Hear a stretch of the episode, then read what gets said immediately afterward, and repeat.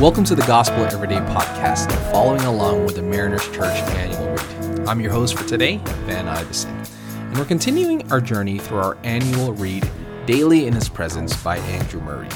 Today we begin a new theme for the month The Secret of a New Life in Christ, discovering the foundation of our faith. And today's focus God's plan of salvation. Our text for today is found in Colossians 3, verse 4. When Christ, who is your life, appears, then you will also appear with him in glory. So here's a question Where is Jesus now?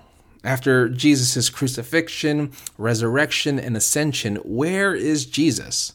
Well, it's accurate to say that Jesus is in heaven right now at the right hand of God the Father. And then the New Testament repeatedly mentions that Jesus is in heaven, sitting at the right hand of the Father. However, it is also true that Jesus is here in this world, living within us, that he is forever Emmanuel, God with us. Andrew Murray writes, We are too apt to think of Christ as simply reigning in heaven and from there living through us. However, Jesus taught us that just as his Father dwelt and worked within him here on earth after his resurrection, he would live and work in us. In 2 Corinthians 3 13, verse 5, the Apostle Paul asks the Corinthian believers this question Or do you not realize about yourselves that Jesus Christ is in you? See, just as the Corinthians, we believers today need to realize this fact about ourselves that Christ isn't outside of us as some kind of helper in our time of need. He actually lives in us and is with us all the time. Galatians 2:20 says this, I am crucified with Christ, and it is no longer I who live, but it is Christ who lives in me. And the life which I now live in the flesh, I live in faith, the faith of the Son of God, who loved me and gave himself up for me. Now, this is important because a failure to believe that Christ is in us and is at work within us is a failure to understand the gospel. You see, there's a faulty understanding that Christ has just come to the earth to forgive me of my sins. And now that I'm forgiven, now that I'm made new, now it is up to me to get past the finish line. It's up to me to live the Christian life on my own. It's up to me to work out my salvation. Like, thanks God, thanks for everything you've done. Thank you, Jesus, for the forgiveness of sins. I've got it from here.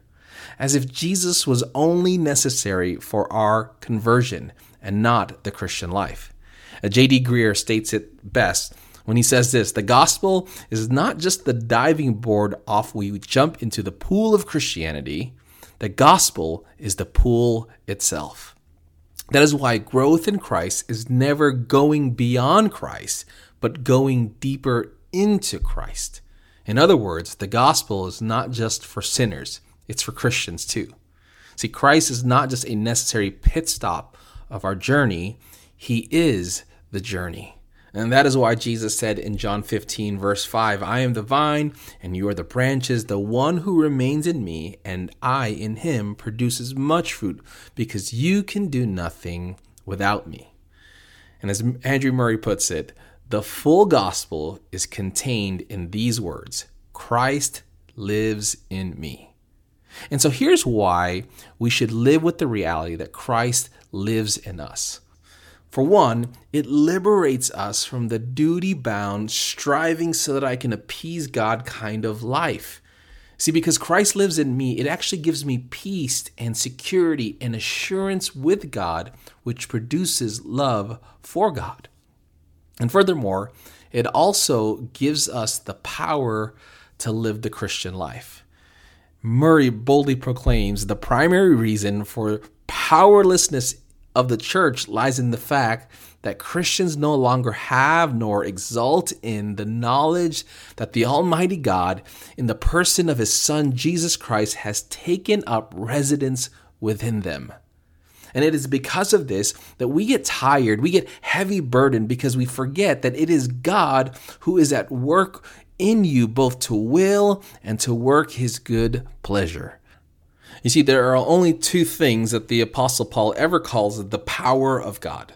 One is the gospel. In Romans 1, verse 16, he says, For I am not ashamed of the gospel because it is the power of God for the salvation of everyone who believes. And the other one is Jesus Christ himself. Romans 8, verse 11, the same power that raised Christ from the dead now is at work within us. So here's my question Are you living the Christian life on your own and in your own strength? Have you forgotten that Christ lives in you and is at work within you? Uh, maybe for you, that the load of the Christian life is heavy because you're carrying it all alone. Well, hear the invitation of Jesus in Matthew 11, verse 28. Come to me, all who are weary and burdened, and I will give you rest. So may we abide in Christ as he always remains in us, and may Christ, who is our life, accomplish his work through us. Let's pray our guided prayer for today. Lord, I believe that you are living in me I praise you for this wonderful privilege. Amen.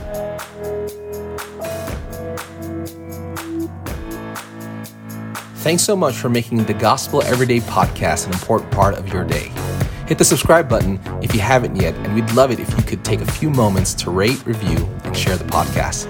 Tune in tomorrow for brand new content. And if you'd like more information about Mariners Church, download the Mariners app at your favorite app store or visit marinerschurch.org.